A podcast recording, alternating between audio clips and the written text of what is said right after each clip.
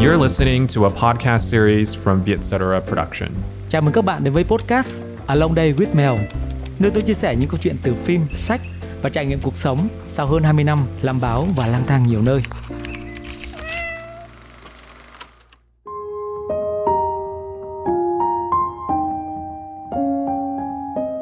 Hẳn là những thính giả, những người nghe thường xuyên của Along Day with Mel cũng biết podcast của tôi nói rất nhiều về phim, về sách và về trải nghiệm cuộc sống.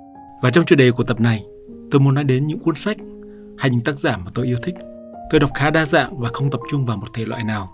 Đó có thể là những cuốn tiểu thuyết văn chương, một cuốn tản văn, bút ký, hoặc cũng có thể là một cuốn sách tâm lý, sách triết học, miễn là nó mang lại cho tôi cảm xúc hoặc những kiến thức để mở mang đầu óc, phá bỏ những định kiến bên trong mình hoặc cũng có thể là nguồn cảm hứng sống để thay đổi bản thân, thay đổi nhân sinh quan ngày một tích cực hơn. Sách cũng như phim, ngoài mục đích giải trí, với tôi còn có một mục đích lớn hơn là để được trải nghiệm cuộc sống, nhìn ngắm và đối chiếu với cuộc sống thực. Hôm nay, tôi muốn chia sẻ đến các bạn ba cuốn sách, đều là dạng sách bestseller và những đúc rút kinh nghiệm sống từ những tác giả của chúng mà tôi thấy rất hữu ích cho mình. Tôi hy vọng các bạn cũng lĩnh hội được điều gì đó từ những cuốn sách này qua chia sẻ của tôi. Để tìm kiếm sự cân bằng và sự tự do trong cuộc sống, tôi đọc cuốn sách Bốn thỏa ước, chỉ dẫn thiết thực để đạt đến tự do cá nhân của Don Miguel Ruiz. Cuốn sách này đặt ra một câu hỏi thiết thực khiến hầu hết độc giả phải tự vấn chính mình. Trong cuộc sống hiện đại, chúng ta mơ cầu điều gì và khao khát điều gì nhất? Khi ít tiền, thì hầu hết chúng ta đều mơ một cuộc sống giàu sang, không phải lo lắng về tiền bạc. Khi chưa có danh vọng, thì chúng ta mơ đạt được những thành tựu khiến kẻ khác phải nể phục. Khi nhìn những người khác chu du sắp bốn cõi, ăn những món ngon khắp xứ lạ, ta lại mơ ước được đặt chân đến những miền đất lạ để thỏa mãn khát vọng khám phá. Nhưng tiền bạc, danh vọng, địa vị, tài năng, sắc đẹp có thực sự mang đến cho chúng ta sự cân bằng trong cuộc sống, hay nói cách khác là hạnh phúc hay không? Mấy năm trước, trong chuỗi bài tự sát nói về những vụ trầm cảm dẫn đến những cái chết đau lòng của ba người rất nổi tiếng là AVC, một DJ người Thụy Điển, Kate Spade, một nhà thiết kế thời trang và Anthony Bourdain, một đầu bếp lừng danh người Mỹ rất yêu thích ẩm thực Việt Nam. Tôi có đặt lại câu hỏi này. Ta thấy họ hầu như không thiếu điều gì trong các quan niệm chuẩn mực thành công mà người đời khao khát vươn tới để hạnh phúc. Vậy tại sao họ lại tự sát? Tại sao họ lại chối bỏ cuộc sống mà hàng triệu người ngoài kia đang khao khát và ước ao được chạm đến? Phải chăng hạnh phúc không đơn giản như vậy? Hoặc có thể khi chạm đến những đỉnh cao trong cuộc sống, người ta lại thấy rằng hạnh phúc không phải là những điều xa xỉ, không phải là cuộc sống giàu sang, mà có khi chỉ là một giấc ngủ ngon không mộng mị và thức dậy vào buổi sáng với nguồn năng lượng mới mẻ. Trong cuộc sống hiện đại ngày nay, đặc biệt là ở những xã hội phát triển và những cá nhân thành đạt, tôi nghĩ rằng những người hạnh phúc là những người đạt đến sự cân bằng để họ cống hiến cho sự nghiệp, nhưng cũng biết tận hưởng những giây phút riêng tư, khát khao chinh phục những đỉnh cao, nhưng đồng thời cũng biết xem thường những hư danh. Đó là luật sống cân bằng, biết đủ để hạnh phúc mà trong xã hội hiện đại ngày nay người ta thường nói đến. Và để đạt đến lối sống gen đó, người ta phải biết cách để loại thải những độc tố chất chứa lâu ngày trong cơ thể và trong đầu óc của chúng ta. Nhà văn Nhật Bản Haruki Murakami trong cuốn Tôi nói gì khi nói về chạy bộ cũng từng đề cập đến những giai đoạn mà nhiều nhà văn ở độ tuổi trung niên bị độc tố xâm nhập vào đầu óc và cơ thể, khiến nhiều người không vượt qua được và thậm chí phải tìm cách giải thoát bằng tự sát. Bản thân ông cũng tìm đến chạy bộ để rèn luyện kỷ luật, nhưng tôi nghĩ rằng đó là một cách để ông thải độc tố trong người và để tiếp tục viết lách. Để đạt đến cân bằng trong cuộc sống, khỏe mạnh về thể chất lẫn tinh thần, các bác sĩ khuyên chúng ta nên thực hiện 14 thói quen tốt để có một body khỏe mạnh. Chúng ta nên uống nhiều nước, ăn bữa ăn sáng chất lượng, bữa trưa vừa phải và bữa tối nhẹ nhàng. Nên ăn nhiều rau, trái cây hoặc thức ăn tự nhiên. Cùng với đó là tập thể dục thường xuyên và ngủ đủ giấc. Để có một trí tuệ minh mẫn và một tâm hồn lành mạnh, chúng ta nên đọc sách mỗi ngày, nghe nhạc, xem phim, thưởng thức nghệ thuật, biết tận hưởng những điều nhỏ nhặt trong đời sống hàng ngày và dừng ngay lại những suy nghĩ tiêu cực hay phán xét người khác. Để có một đời sống khỏe mạnh, vui vẻ, không cách nào khác là luôn tự tin với chính mình, biết cân bằng giữa đời sống cá nhân và đời sống xã hội.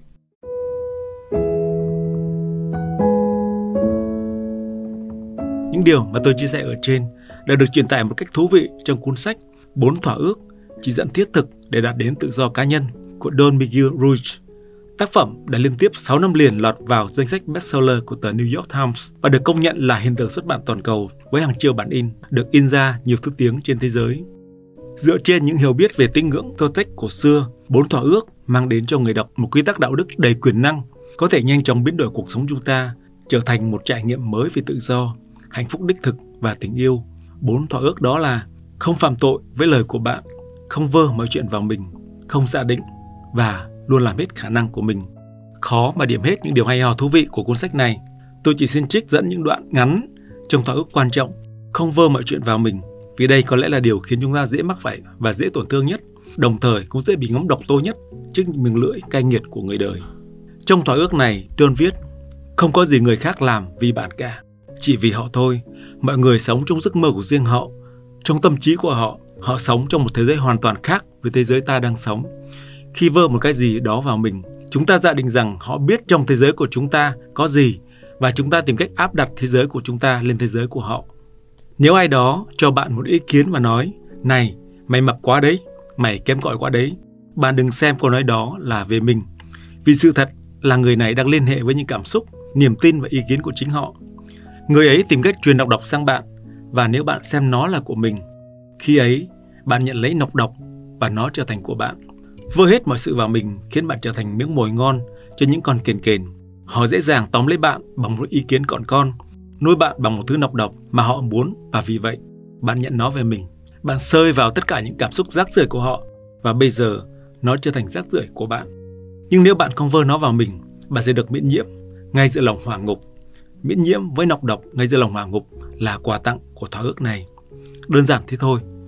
Nếu bạn còn bị nọc độc của cái khác tấn công, hãy học cách của The Miguel Ruiz để miễn nhiễm với chúng.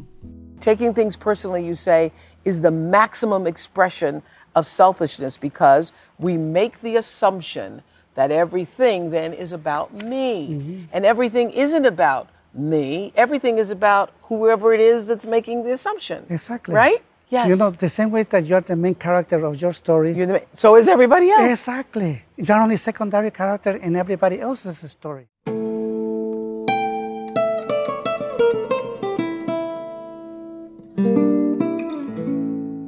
Với văn chương, tôi đọc khá đa dạng, từ những tác phẩm kinh điển của thế giới đến những cuốn sách bestseller toàn cầu. Hoặc đôi khi, để tâm hồn nhẹ nhàng và bay bổng trong một dịp cuối tuần nào đó, tôi chọn đọc những cuốn tạp văn nhẹ nhàng của một tác giả mà tôi yêu thích. Thanh tịnh ký của Andy Bảo Bối là một trong những cuốn sách như vậy. Andy Bảo Bối được xếp vào nhóm nhà văn linh lây nổi tiếng hồi đầu những năm 90, nhưng tôi nghĩ cô rất khác với những người còn lại của phong trào văn chương có vẻ nội loạn này của Trung Quốc. Trong thời điểm ấy, cô khác xa với vẻ điên loạn, phô trương cái tôi của vệ tuệ. Cô cũng không kỳ ảo diêm dúa như Quách Kinh Minh. Cô càng khác xa vẻ lão lĩnh thông tuệ của Hàn Hàn. Bản thân Quách Kinh Minh cũng thừa nhận cô là một trong ba đỉnh núi văn chương của nữ giới Trung Quốc, cùng với Vương An Ức và Trương Ái Linh. Sách của cô tôi đọc không nhiều, nhưng đều là những thứ văn chương đáng nhớ và nhớ khá lâu.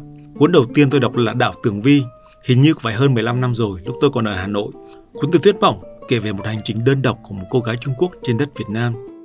Những miêu tả của cô về Đại Lại trong một đêm sương giá, về Hà Nội, phố cổ chẳng trịch, những ngõ ngách và chuyến xe xuyên đêm từ Hà Nội vào Huế, những ngày thông rông ở Hội An, đều là những cảm nhận quan sát rất tinh tế, kỹ lưỡng mà ngay cả những nhà văn trong nước tôi cũng không tìm thấy.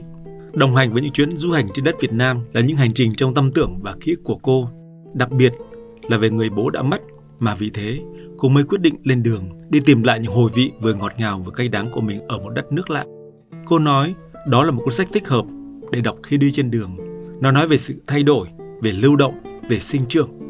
Nó có thuộc tính của một dòng sông. Nó nghe thấy tiếng gọi của biển cả. Văn chương của Annie Bảo Bối thanh khiết, dịu nhẹ, chất chứa nội tâm. Đôi khi hơi uể oải, nhưng đọc lên nghe đầy nhạc tính. Nếu có giọng ca nào mà ca từ và giọng hát gợi nhớ đến văn chương của Annie Bảo Bối, tôi nghĩ đó là Tony Amos hay Vương Phi. Đó cũng là hai singer-songwriter yêu thích của cô. Các nhân vật của nhà văn nữ này đa phần là cô độc, sống một mình, thích làm những thứ liên quan đến nghệ thuật, có những cuộc tình say đắm nhưng chống tàn. Một vài nhân vật của cô gợi nhớ đến những nhân vật của Haruki Murakami, thường là những kẻ thích sống một mình, làm bạn với mình và chán ghét cuộc sống đều đặn và lặp lại. Họ tận hưởng sự tự do tuyệt đối của những kẻ lạc lõng giữa đô thị nhưng lại thích sống trong đô thị bởi sự tiến nghi tinh thần của nó. Trong cuốn tiểu thuyết Hoa bên bờ, một cuốn tiểu thuyết xuất sắc thời đầu và cũng là cuốn thứ hai tôi đọc, Annie viết Tôi không thích những người có cuộc đời quá tròn trịa, cũng không thích những người có dung nhan quá đẹp, không chút khiếm khuyết, không thích những người phải có tính cách cứng nhắc, không có gì lay chuyện nổi. Cuộc đời của con người phải phong phú và có nhiều khiếm khuyết. Khiếm khuyết là cửa ra của linh hồn. Cô từng viết như vậy. Không phải ngẫu nhiên mà văn chương của Haruki Murakami và Annie Bảo Bối được nhiều độc giả ở những đô thị lớn yêu thích. Những thứ trở đi trở lại trong văn chương của cô là hoa rành rành và thanh trà, đều là những bông hoa nhỏ màu trắng và có mùi dịu nhẹ thanh khiết. Qua nhắc đến sinh mệnh, đến ký ức, đến hồi vị, những câu văn của cô thường ngắn, đôi khi lược bỏ chủ ngữ, đọc lên có vẻ cụt lộn, đặc biệt trong tập tản văn Thanh Tịnh Ký. Annie bảo bối đi nhiều, xem nhiều và nghe nhiều. Điều đó được thể hiện trong những trang viết của cô. Những cảm nhận của cô về phim ảnh tôi khá thích, bởi cô thoát ra khỏi việc bình luận một bộ phim theo lối thông thường của các nhà phê bình, mà chỉ chia sẻ một cái nhìn, một sự đồng cảm qua bộ lọc đầy cảm xúc của cô. Annie thích phim của Fassbender, một đạo diễn xuất sắc thuộc phong trào điện ảnh Đức mới, hay Vương Gia Vệ, ông hoàng của điện ảnh lãng mạn. Tôi nghĩ phần nào đó cũng gần gũi với thứ văn chương đẹp đẽ và cảm giác tàn úa của cảm xúc sau những trang viết của cô. Annie sống hoàn toàn bằng nghề viết và cũng là một nhà văn bestseller của Trung Quốc. Về trở thành một nhà văn ăn khách giúp cô sống thoải mái với nghề viết và giúp cô tránh xa thế sự. Ưu điểm duy nhất của viết văn là có thể rời xa đám đông, rời xa những thị phi đặt điều nói xấu.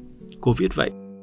Văn của cô có nhiều người thích, là dạng sách đặt bên gối, đọc vài trang trước khi chìm vào giấc ngủ, là dạng sách cho những chuyến độc hành, đọc vài trang và ngắm cảnh vật trôi qua bên người cửa sổ tàu ở một đất nước xa lạ nào đó. Nhưng cũng có nhiều người không thích sách của cô, cho rằng cô viết quá hoa mỹ, nhiều triết lý, các nhân vật thường thiếu sự kết nối với xã hội. Nhưng cô thích sự chia rẽ đó, tác phẩm không dẫn đến yêu ghét thì trước giờ tương đối khá nghi ngờ. Vì cuộc sống mà bạn thân muốn trải qua, dũng cảm buông bỏ một vài thứ. Thế giới này thiếu sự công bằng chiến trực, bạn cũng mãi mãi cũng không có được cách thức trọn vẹn cả đôi đường. Nếu muốn tự do thì phải hy sinh sự an toàn. Nếu muốn nhàn tản thì không được người khác đánh giá là thành đạt. Nếu muốn vui vẻ thì đừng so sánh thái độ của những người xung quanh. Nếu muốn đi tới thì phải rời bỏ những nơi bạn đang dừng lại. Đó là những điều tâm đắc mà tôi đọc trong cuốn Thanh Tịnh khí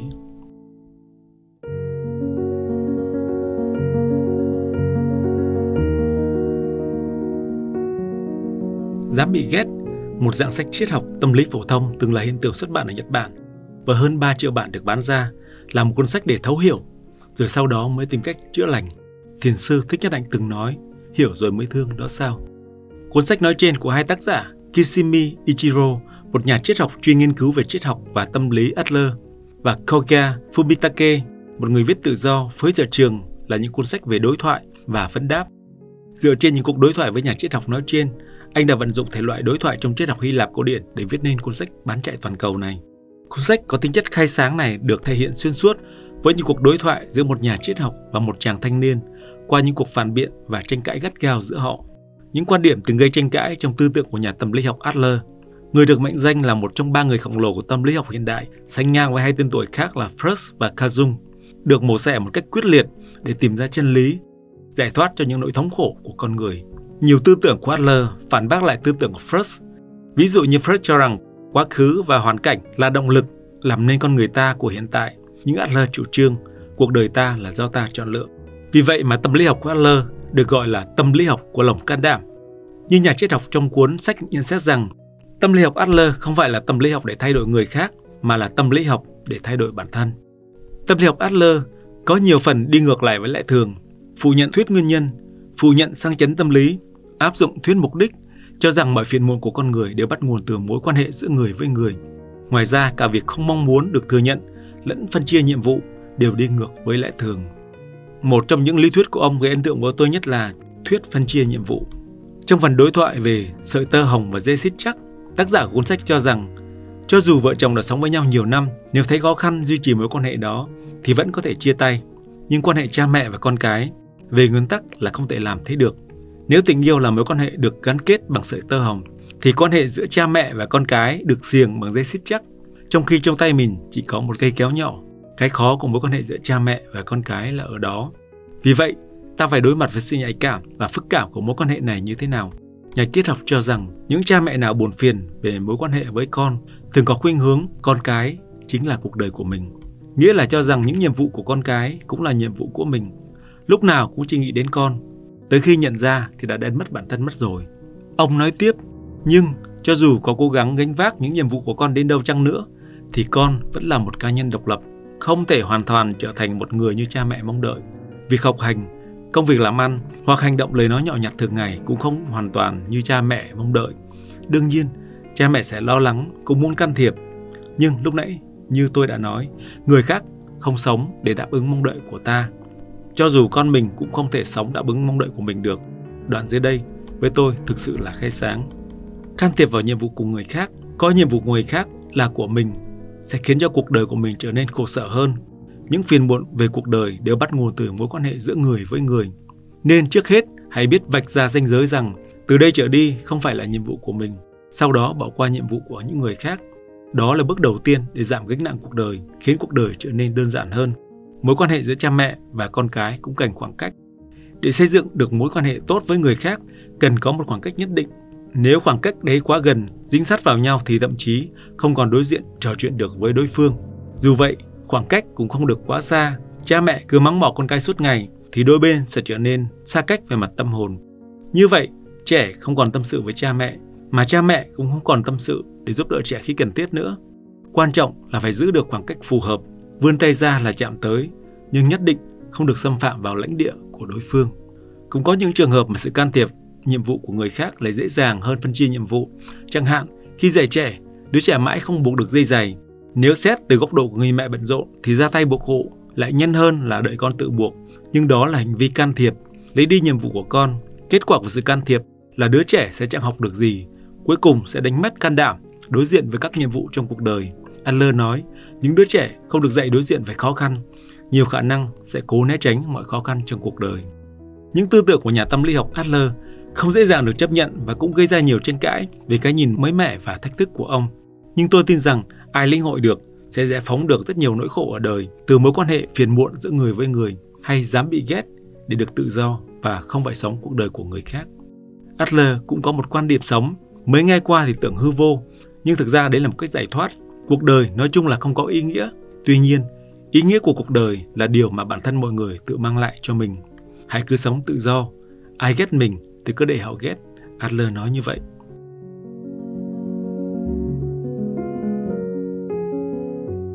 Hy vọng ba cuốn sách của ba tác giả mà tôi chia sẻ trong tập podcast này đã mang lại cho bạn những thông điệp hữu ích. Xin chào và hẹn gặp lại các bạn trong một tập tiếp theo về sách và những bài học cuộc sống từ chúng. Trong tập tới tôi muốn nói tới hai học giả xuất sắc trước 1975 của Việt Nam mà tôi rất ngưỡng mộ. Đó là Thu Giang Nguyễn Duy Cần và Nguyễn Hiến Lê.